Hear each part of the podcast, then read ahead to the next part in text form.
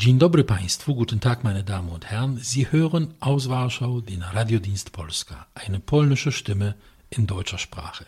Zu den Themen der Woche, einer Sendung, in der wir die wichtigsten Ereignisse der letzten Zeit in Polen diskutieren, begrüßt Sie am Mikrofon Janusz Stitzner. Heute zu Gast bei uns ist Frau Alexandra Rebińska, Journalistin und Kommentatorin. Guten Tag und herzlich willkommen. Guten Tag. Sprechen wollen wir heute über folgende Themen. In einem halben Jahr sind Kommunalwahlen in Polen. Was steht bei diesen Wahlen auf dem Spiel? Die Regierungspartei Recht und Gerechtigkeit und die oppositionelle Bürgerplattform haben am Sonnabend, dem 14. April, mit ihren kommunalpolitischen Parteitagen den Wahlkampf eröffnet. Der Konflikt der EU mit Polen klingt im Augenblick ab. Ein Kompromiss soll ihn beenden, wie es heißt. Wie stehen die Chancen? Auch ein zweiter Konflikt, und zwar der mit Israel, hat an Schärfe verloren, schwellt aber weiter. Wie ist der Stand der Dinge? Und zum achten Jahrestag des Flugzeugabsturzes bei Smolensk am 10. April 2010 wurde das lange erwartete Denkmal im Warschauer Stadtzentrum enthüllt. An einen der zwei letzten Sonntage im Oktober oder am 1. November Sonntag, das genaue Datum steht noch nicht fest, wird es Kommunalwahlen geben. Es sind die ersten Wahlen in Polen seit Oktober 2015. Wie bei allen Kommunalwahlen vermischt sich auch in diesem Fall das Regionale mit der großen Politik. Gewählt wird im ganzen Land auf drei Ebenen, in den etwa 10.000 Gemeinden, in den etwa 300 Landkreisen und knapp 70 kreisfreien Städten, sowie in 16 Provinzen, also in den Woiwodschaften. Es geht um neue Gemeinderäte, neue Kreistage und neue Bürgervertretungen in den Woiwodschaften. In den kreisfreien Städten werden die Oberbürgermeister, sie heißen in Polen Stadtpräsidenten, direkt gewählt. Seit den letzten Kommunalwahlen im November 2014 hat die heutige Opposition, haben also die Bürgerplattform und die Bauernpartei die Mehrheit in den Kommunen. Die heutige Regierungspartei Recht und Gerechtigkeit besitzt politische Mehrheit in nur einer von 16 Bürgervertretungen in den Provinzen. Sie stellt die Oberbürgermeister nur in zwei Städten mit mehr als 100.000 Einwohnern. Der Kampf geht unter anderem um die Oberbürgermeisterposten in Warschau, Gdańsk, Kraków, Poznań, Wrocław. Wie sehen Sie heute die Chancen von Recht und Gerechtigkeit auf der Kommunalebene in Polen politisch stärker Fuß zu fassen? Die Chancen sind gut, denn das Niveau, von dem wir ausgehen, ist ja recht niedrig. Es ist also nicht schwer, da ein besseres Ergebnis zu erzielen. Recht und Gerechtigkeit hat sicherlich größere Chancen in kleineren Kommunen und auf dem Land. Große Städte sind eher von der Bürgerplattform besetzt. Aber es gab eine Ausnahme. Lech Kaczynski, der verunglückte Bruder des Jarosław Kaczynski, war ja Stadtpräsident in Warschau. Richtig, aber seitdem klappte das nicht so mit den Städten. Und das ist dieses Mal wieder das Problem. Das ist schwer, wenn man gegen Stadtpräsidenten antritt, die ja teilweise schon seit 20 Jahren oder länger, Jahre. ja, im Fall von, ich glaube, Paweł Adamowicz in Gdańsk, das sind 16, 16 Jahre, aber der Herr Majchrowski in Krakau, der ist noch länger Stadtpräsident. Und das ist schwer, weil haben sich dort klientelistische Netze gebildet. Diese Stadtpräsidenten haben viele Menschen in der Stadtverwaltung angestellt, die dann für sie stimmen und ihre Familien, die abhängig sind von diesem Stadtpräsidenten.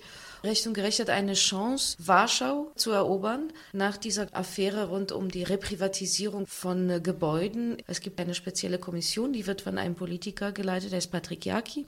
Und dieser Patrick Jaki soll als Kandidat antreten für Recht und Gerechtigkeit, für die Wahl zum Stadtpräsidenten von Warschau.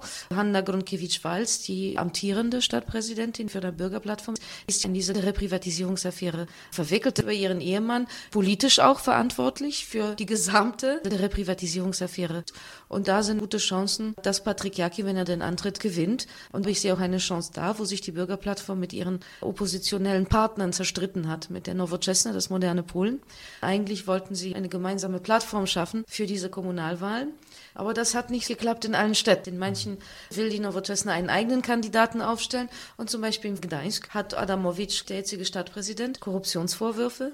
Er ist ja ein Politiker der Bürgerplattform. Aber bei diesen Wahlen wollen sie nicht, dass er wieder antritt. Aber er beharrt darauf, dass er beliebt ist, dass die Danziger ihn wollen. Und so hat die Bürgerplattform einen Gegenkandidaten aufgestellt, Agnieszka Pomaska, gegen Herrn Adamowitsch. Und es ist ein Chaos dort entstanden. Und wenn zwei sich streiten, profitiert meistens der Dritte. Und da sehe ich gewisse Chancen. Aber in Städten wie Krakau, das wird sehr schwierig. Jedenfalls soll ab dieser Amtsperiode eine Beschränkung geben, nur zwei Amtsperioden, fünf Jahre lang, Richtig, und dann ja. muss man abtreten. Das würde aber bedeuten, dass zum Beispiel Herr Majchrowski, der Stadtpräsident von Krakow, noch zehn Jahre amtieren kann. Dann wären es schon 30. Ja. Und wie Sie gesagt haben, diese klientistischen Strukturen entstehen in solchen Städten oder Gemeinden. Das bedeutet Korruption, Filz, Vetternwirtschaft. Es gibt kleinere Gemeinden, wo die Verwaltung der einzige Arbeitgeber ist. Alle sind abhängig von den Aufträgen, die Firmen, denn es gibt kaum eine andere Möglichkeit, Geld zu verdienen, zu arbeiten, besonders dort, wo es wenig Arbeitsplätze, wenig Industrie gibt. Und diese neuen Vorschriften sollen dem Einhalt gebieten, dass endlos lang sich solche Seilschaften bilden in bestimmten Gegenden. Die lokalen Medien sind sofort abhängig von so einer Verwaltung. Und wenn der Bürgermeister sagt, gibt dieser Regionalzeitung keine Anzeigen, dann gibt es keine diese Beschränkung auf zwei Amtsperioden, gerade auf der kommunalen Ebene, ist nicht verkehrt. Noch zu Warschau zwei Worte. Diese Privatisierungsaffäre ist von einem unglaublichen Ausmaß. Da sind 100 äh, große Wohnhäuser abgegeben worden an Betrüger. Eine Verquickung aus Anwaltskanzleien, der kommunalen Verwaltung in Warschau und kriminellen Strukturen. Richtig, und es ist auch ganz dreist gemacht worden. Anwälte, die Bevollmächtigte sind von 120-jährigen Erben, aber die trotzdem in den Papieren offiziell noch am Leben sind. Die irgendwo in irgendwo richtig Amerika leben sollen. Gerichte sehen das und akzeptieren, akzeptieren das. das oder haben das akzeptiert. Das heißt, etwa 30.000 Menschen sind in Warschau in den letzten zehn Jahren aus ihren Wohnungen fortgejagt worden von diesen neuen Besitzern, die natürlich die Mieten extraordinär erhöhen, damit die Leute ausziehen und das renovieren Richtig. und verkaufen. Und äh, eine Dame, die nicht ausziehen wollte, Jolanta Brzeska, ja. ist ermordet worden. Über sie schreiben wir auch. Richtig. Und ihre Leiche wurde verbrannt. Man weiß bis heute nicht genau, wer das gewesen ist. Jedenfalls sitzen sehr viele dieser Beteiligten mittlerweile in Untersuchungshaft und Anhörungen vor diesem Sonderausschuss dauern an. Und darauf baut Recht und Gerechtigkeit, dass der Kandidat der Bürgerplattform, Herr Tschaskowski, wäre eine Fortsetzung des Ganzen. Richtig. Mit anderen Mitteln. Es wäre eine Fortsetzung dessen, was schon zehn Jahre in Warschau passiert. Diese Strukturen müssen ausgewechselt werden. Jedenfalls eine spannende Zeit steht uns bevor. Die Kommunalwahlparteitage der regierenden Recht und Gerechtigkeit und der oppositionellen Bürgerplattform am Sonnabend, dem 14. April in Warschau, waren auf jeden Fall die herausragendsten politischen Ereignisse der letzten Zeit in Polen. Recht und Gerechtigkeit, an deren Parteitag die Parteispitze Reden gehalten hat, Jarosław Kaczyński, Ministerpräsident Mateusz Morawiecki, die stellvertretende Ministerpräsidentin Beata Szydło und einige mehr, geht in den kommunalen Wahlkampf mit einem ansehnlichen Paket an Wahlgeschenken, die man sich leisten kann, so hieß es, weil die Situation der Staatsfinanzen sehr gut sei. Wollen wir kurz auflisten, womit wir in Polen von der regierenden Partei beschenkt werden sollen ab dem 1. Januar 2019 eine Senkung der Körperschaftssteuer für Kleinstunternehmen von 15 auf 9 Prozent. Das ist eine zweite Senkung. Letztes Jahr wurde sie schon von 19 auf 15 Prozent gesenkt. Ebenfalls ab dem 1. Januar 2019 eine deutliche Senkung der Sozialabgaben für Kleinunternehmen und Gewerbetreibende mit einem Monatserlös, nicht Monatsgewinn, sondern Monatserlös, die Einnahmen sind das, der unter dem zweieinhalbfachen des polnischen Minimallohns liegt. Das heißt, wenn ein kleiner Friseurladen weniger als 5000 Zloty einnimmt oder ein Schuster, ein kleiner Gemüsehändler, was völlig normal ist, dann wird er nicht den vollen Satz zahlen müssen, sondern weniger Sozialabgaben, weil das eine riesige Belastung war für diese Kleinstunternehmen.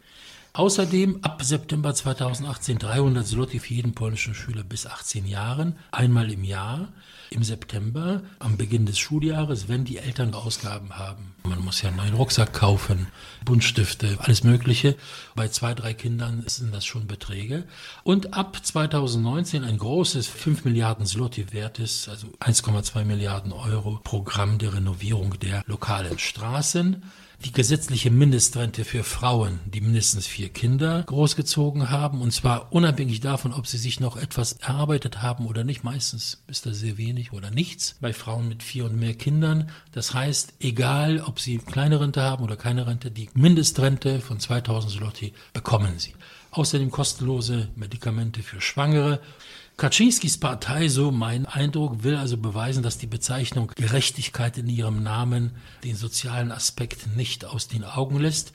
Recht und Gerechtigkeit hat verstanden, dass sie so ein bisschen in Stagnation verfallen ist. Zumindest war das der Eindruck, der entstanden ist. Ja, Frau Schidwo hat das ganz richtig, deutlich also gesagt. Man hat, man hat Warschau zentriert, ein bisschen von den Menschen weggedriftet. Richtig, denn man war zufrieden, man hatte sehr gute Ergebnisse in den Umfragen. Sehr gute Wirtschaftsergebnisse. 45 Prozent, was kann man sich mehr wünschen? Und dann ist man eben so ein bisschen in Selbstzufriedenheit verfallen. Dieser Parteitag sollte zu stärkerer Arbeit und Anstrengung mobilisieren. Die nächsten Monate werden die Politiker der Recht und Gerechtigkeit durch Polen reisen und werden versuchen, den Leuten zu erklären, was ihr politisches Programm ist. Sie sollen auf alle Fragen antworten und sie sollen diese neuen Wahlgeschenke an den Mann bringen. Und man will ganz offensichtlich massiv mobilisieren. Es soll bis zu 1000 Treffen mit Wählern geben. 1000 Treffen mit WLAN. Das war eine sehr anstrengende Zeit für die Politiker, Ja. für die ich habe schon Abgeordneten gerade in meinem äh, Briefkasten gefunden ein kleines Flugblatt. Der Recht und Gerechtigkeit Abgeordnete aus meinem Stadtteil Horta lädt ein in eine Schulaula zu einem Bürgergespräch. Ja, es geht gleich los. Und strategisch ist das klug. Es gab plötzlich so einen Einbruch in den Umfragen.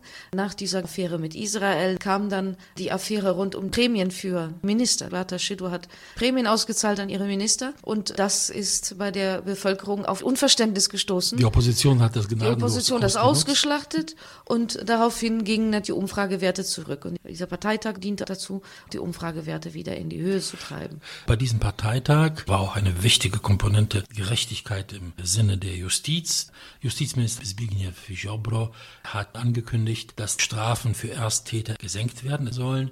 Der Ermessensspielraum für Richter in Polen soll größer sein. Wir haben im Strafgesetzbuch, dass Freiheitsstrafen von bis zu 15 Jahren verhängt werden können. Dann kommt 25 Jahre als selbstständige Strafe und dann kommt lebenslänglich. Und es soll so sein, dass der Richter jetzt zwischen bis zu 30 Jahren Strafen verhängen kann, zum Beispiel 17 Jahre oder 22 Jahre oder 29 Jahre und dann käme lebenslänglich. Das ist also auch eine Veränderung, die kommen soll. Kommen wir aber kurz zu dem Parteitag der Bürgerplattform, der am selben Tag stattgefunden hat. Gab es da was Neues? Der gesamte Parteitag bestand darin zu sagen, Recht und Gerechtigkeit ist schlecht, die muss weg. Und wir müssen die Demokratie retten. Wir müssen die Demokratie retten, aber eigentlich war das Hauptthema, wir müssen wieder an die Macht. Es gab kein positives Programm, es ist nichts vorgestellt worden. Ich glaube, die Bürgerplattform hat es aufgegeben, eine Partei zu sein, die Gegenvorschläge macht. Wir haben dieses und jenes Programm für Polen, wir möchten Polen so verändern in den nächsten Jahren, aber weit gefehlt. Davon keine Spur. Ein Programm der Negation, das kommt bei den Wählern nicht gut an. Es ist einfach zu wenig. Außerdem, sie hat große Probleme mit ihren Politikern. Der Generalsekretär, dem hat das Parlament die Immunität aberkannt und er ist jetzt in Untersuchungshaft. Wegen Korruption, ja. Und zwar gewaltiger Korruption. Die Beweise, die in die Öffentlichkeit durchgedrungen sind, sind geradezu erdrückend. Mitschnitte von Telefongesprächen, diese Deals und Abmachungen, die da gemacht wurden. Auch das schafft diese Partei enorme Probleme. Das wird ihr auch auf lange Sicht schaden. Der Konflikt der Europäischen Union mit Polen ist in eine ruhigere, viele sagen auch auslaufende Phase getreten. Der Sejm hat in den letzten Tagen einige Korrekturen der Justizreform verabschiedet, um den Brüsseler Forderungen entgegenzukommen. Da geht es um zwei Urteile des Verfassungsgerichts von 2016, die nicht im Gesetzblatt der Republik Polen veröffentlicht wurden. Das soll jetzt geschehen, aber der Inhalt ist mittlerweile gegenstandslos, weil sich das alles, was da beschlossen wurde, erübrigt hat. Aber die EU besteht darauf, also bitte sehr. Richterinnen und Richter am obersten Gericht sollen mit 65 Jahren in den Ruhestand gehen und nicht die Richterinnen mit 60 Jahren, wie es eigentlich laut der polnischen Arbeitsgesetzgebung ist. Denn Frauen in Polen dürfen mit 60 Jahren in den Ruhestand bzw. in Rente gehen. Brüssel fasste das nicht wie wir in Polen als ein Privileg für Frauen auf, sondern als eine Diskriminierung. Gut, also Richterinnen sollen auch fünf Jahre länger arbeiten, aber immer noch, sie dürfen darauf bestehen, wenn sie wollen, dass sie mit 60 in den Ruhestand gehen. Und der Justizminister wird künftig mit dem Landesjustizrat äh, sich konsultieren müssen, wenn es um die Besetzung der Posten der Gerichtspräsidenten geht. Das ist die Justizreform. Das waren einige Forderungen der EU. Sie sind in Erfüllung gegangen. Außerdem wird Polen das neueste Urteil des Europäischen Gerichtshofs in Sachen Białowieża Urwald respektieren, was darauf hinausläuft, dass es keine Schutzmaßnahmen mehr gegen die Borkenkäferplage geben wird. Der Urwald in seinen beiden Teilen, das ist teilweise Wirtschaftswald, teilweise ein Schutzreservat, wird dem Borkenkäfer jetzt ausgeliefert. Zehn Prozent des Waldbestandes sind bereits vernichtet. Das sind graue Einöden, die da entstanden sind. Aber äh, so ist der Naturschutz in der Europäischen Union. In Fragen der Zwangsumsiedlung von Immigranten will Polen hart bleiben. Da soll es keine Kompromisse geben. Worauf läuft das Ganze hinaus? Man kann die letzten zwei Jahre in zwei Phasen aufteilen. Wir sind jetzt in der zweiten Phase. Die erste war Neuausrichtung der Außenpolitik, eine ganz klare Formulierung der eigenen Interessen und so weiter und so fort. Und das hat zu einer Eröffnung von vielen Fronten geführt in der Europäischen Union, aber nicht nur. Und seit Mateusz Morawiecki zum Premierminister ernannt worden ist, haben wir eine zweite Phase. Ich nenne sie die Beruhigungsphase. Jetzt hat Recht und Gerechtigkeit angefangen, bestimmte Fronten zu schließen. Man hat sich alle diese Fronten angeschaut und entschieden, dass das etwas ist, wo wir einlenken können. Der Borkenkäfer ja, soll es ist. Es, richtig. Man hat beschlossen, der Blauveja Urwald, das ist die Front, die wir schließen. Es lohnt sich nicht, sich mit der Europäischen Union endlos zu streiten wegen des Borkenkäfers. Ich beurteile nicht, ob das gut oder schlecht ist. Und was die Justizreform anbetrifft, da dauern die Verhandlungen noch an. Die Europäische Kommission möchte diesen Streit beenden. Da sie ihn aber angefangen hat und sehr, sehr viele Ressourcen in diesen Streit investiert hat und vor allem hat immer wieder Timmermans, der stellvertretende Vorsitzende der Europäischen Kommission, betont, dass es eine fundamentale Sache für die Europäische Union. Eine Grundsatzfrage. Ob Richter nun mit 60 in Rente? Nein, Grundsatzfrage ist die Unabhängigkeit des Justizwesens. So haben sie das formuliert. Dann kann man nicht sagen, kein Problem, jetzt beenden wir das einfach. Und die Kommission sucht jetzt nach einem Ausweg, der es ihr erlaubt, diese Sache zu beenden, ohne ihr Gesicht zu verlieren was wir sehen, das sind Signale, die nach Warschau gesendet werden. Bitte schlagt etwas vor, was für uns ausreichend wäre als Argument, um sagen zu können, wir führen dieses äh, Verfahren aus dem Artikel 7 des Vertrages der Europäischen Union nicht weiter. Und die Europäische Kommission findet, dass diese Änderungen, die durchgeführt worden sind, nicht ausreichen. Die Kommission wartet jetzt auf weitere Änderungsvorschläge in diesen drei Gesetzen, die diese Justizreform beinhalten und längst abgesegnet und längst in Kraft getreten sind. Die Hoffnung war, dass man diesen Streit beenden kann bis Ende April.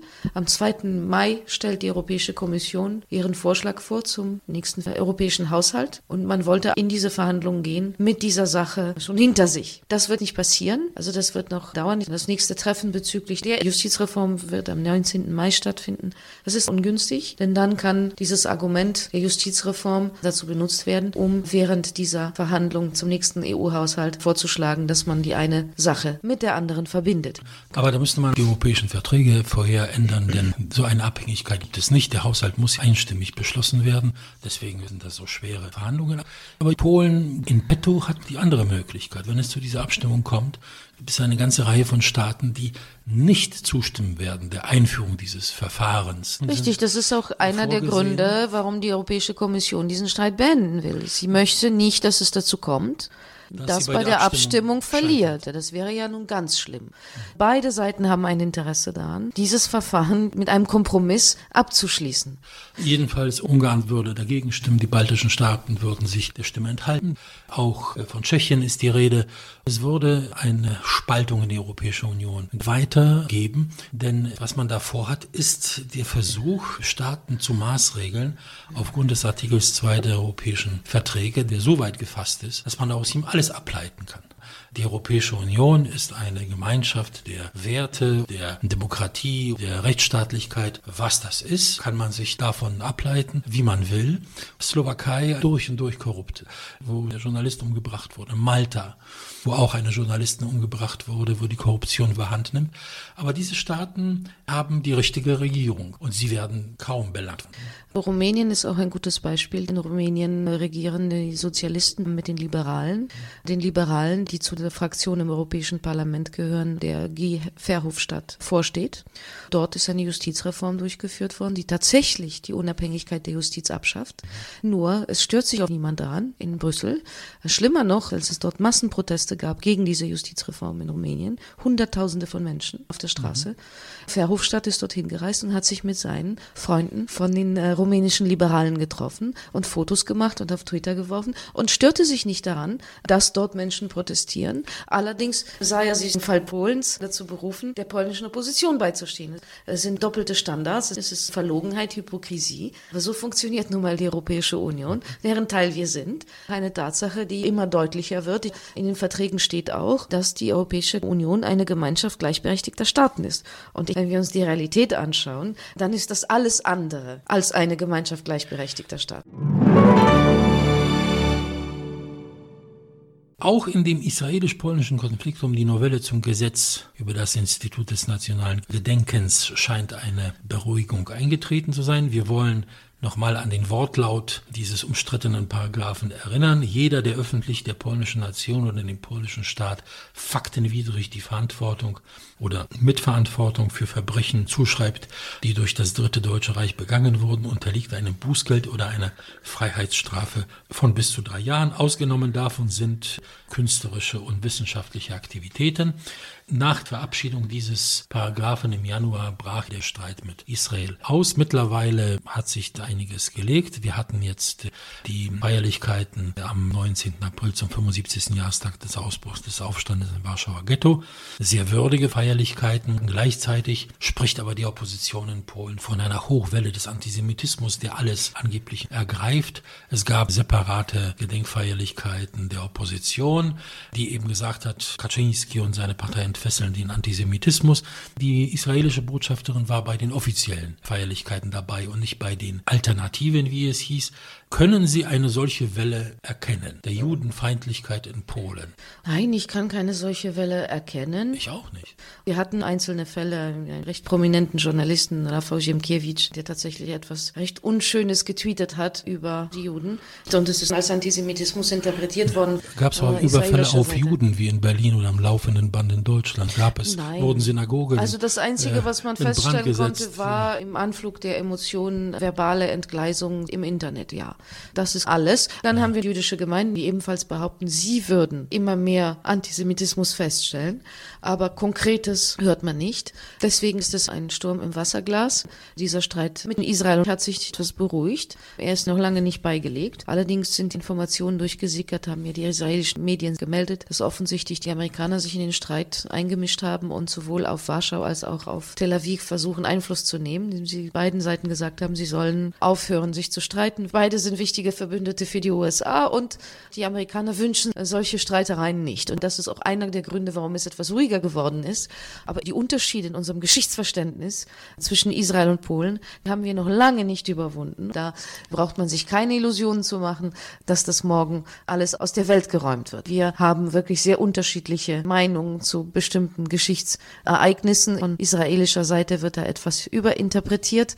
Wir haben ja auch Historiker bei uns. In einem Fall ist es ein Soziologe, der historische Bücher schreibt, die tatsächlich dann äh, solche Thesen in die Welt stellen, dass äh, Polen mehr Juden ermordet haben als Deutsche, Hanebüchner Unsinn, aber das wird aufgegriffen von den israelischen Medien, israelischen Politikern und irgendwann nach Jahren, weil sie das jahrelang unbehelligt tun durften und man jahrelang solche Thesen verbreitet hat, irgendwann wird das zur Selbstverständlichkeit, es wird als Wahrheit akzeptiert und wenn man das in Frage stellt, dann gibt es Streit. Das kann man in einem Gesetz nicht regeln, das vermag eine Debatte, das vermag große Anstrengungen, das wird Jahre dauern und man muss sehr viel Ressourcen dort hineinstecken. Es ist jetzt in die Wege geleitet worden, aber diese Streitpunkte werden lange bestehen bleiben. Da müssen wir uns abfinden.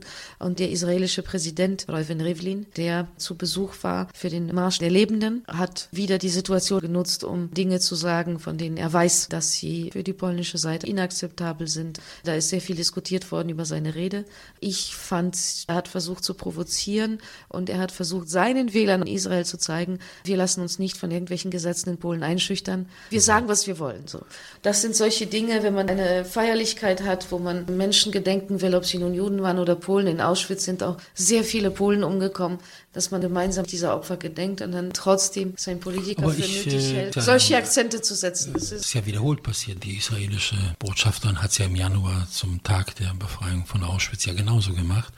Die jüdischen Politiker, Jugendlichen kommen nach Polen. Hier hat der Holocaust überwiegend stattgefunden. Hier haben es die Nazis veranstaltet. Es kommen polnische Politiker, polnische Jugendliche, die polnische Öffentlichkeit. Wir feiern gemeinsam.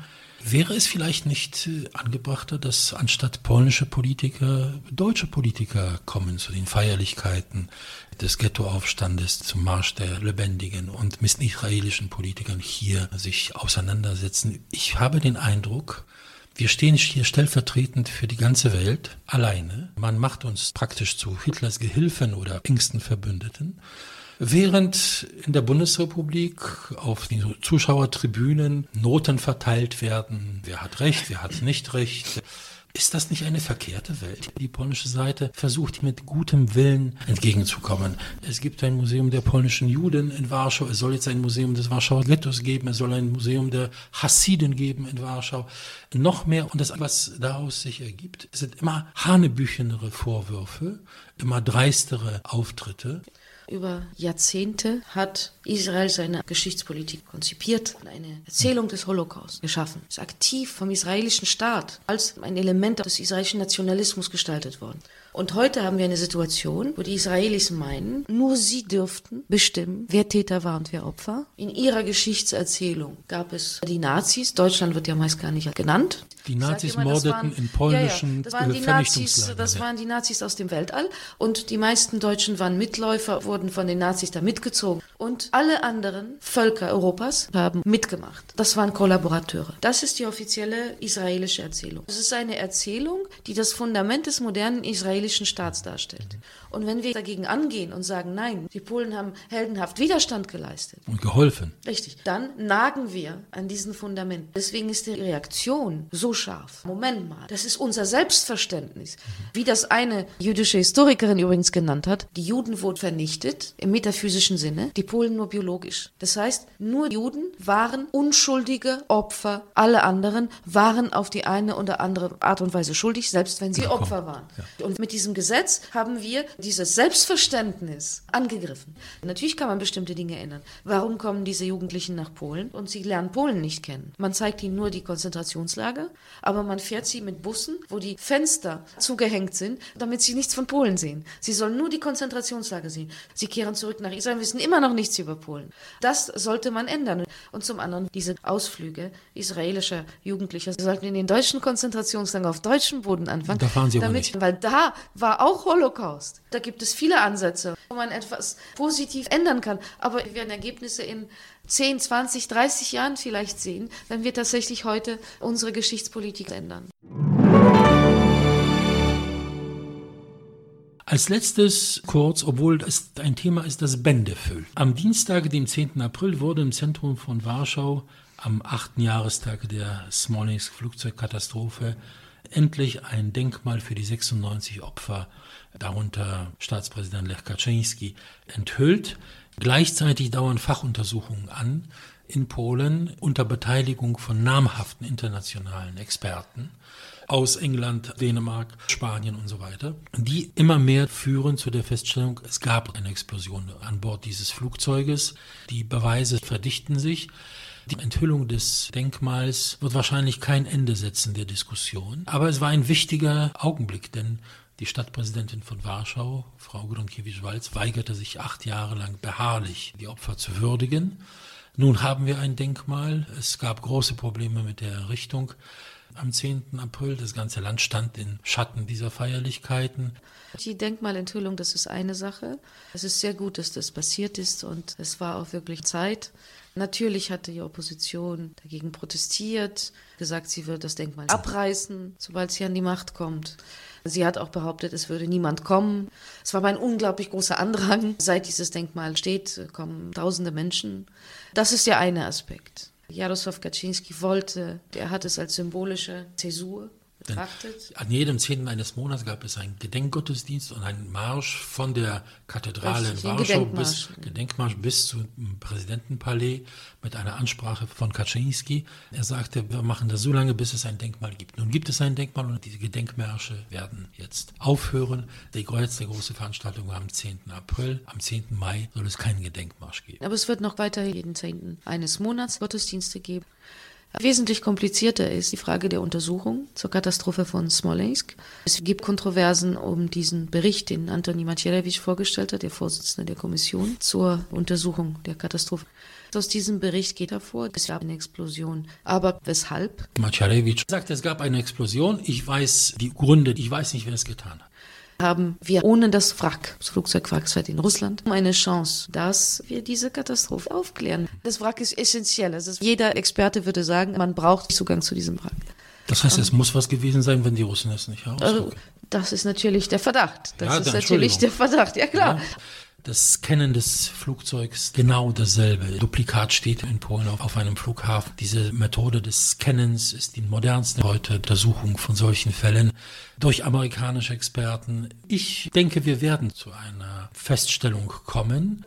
Ich habe Bedenken, ob diese Untersuchungskommission ohne Zugang zu dem Wrack die überzeugen könnte, die die ganze Zeit sagen, es war ein Unfall. Es ist natürlich die Frage, wer ist verantwortlich dafür? Man weist auf politische Verantwortung hin. Wer hat die Reise von Lech Kaczynski organisiert? Das war die Kanzlei von Donald Tusk, Premierminister. Er ist politisch verantwortlich für diese Katastrophe. Das ist ganz klar.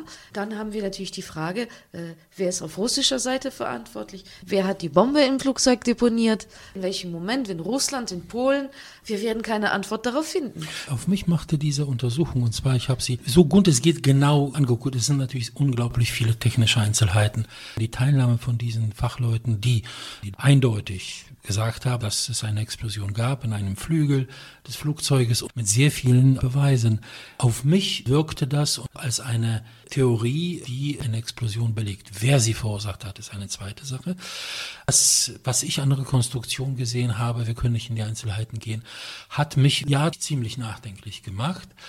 Und heute ist dieser Teil der Öffentlichkeit, der sagt, ja, da war nichts, das war ein Unfall und so weiter, gering geworden im Vergleich zu dem, was wir vorher hatten. Und es geht hier nicht um Verschwörungstheorien, sondern eben um diese Berichte. Die Untersuchungen dauern an. Für dieses Mal waren das die Themen der Woche. Mein und Ihr Gast war heute Frau Alexandra Rybinska. Vielen Dank für Ihr Kommen. Vielen Dank für Dankeschön. Ihre streitbare Diskussion hier. Ihre Briefe und E-Mails, meine Damen und Herren, sei es mit Lob, Kritik oder Anregungen, sind uns natürlich stets willkommen.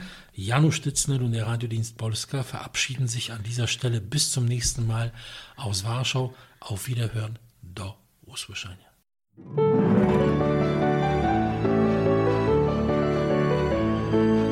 Radiodienst Polska aus Polen über Polen.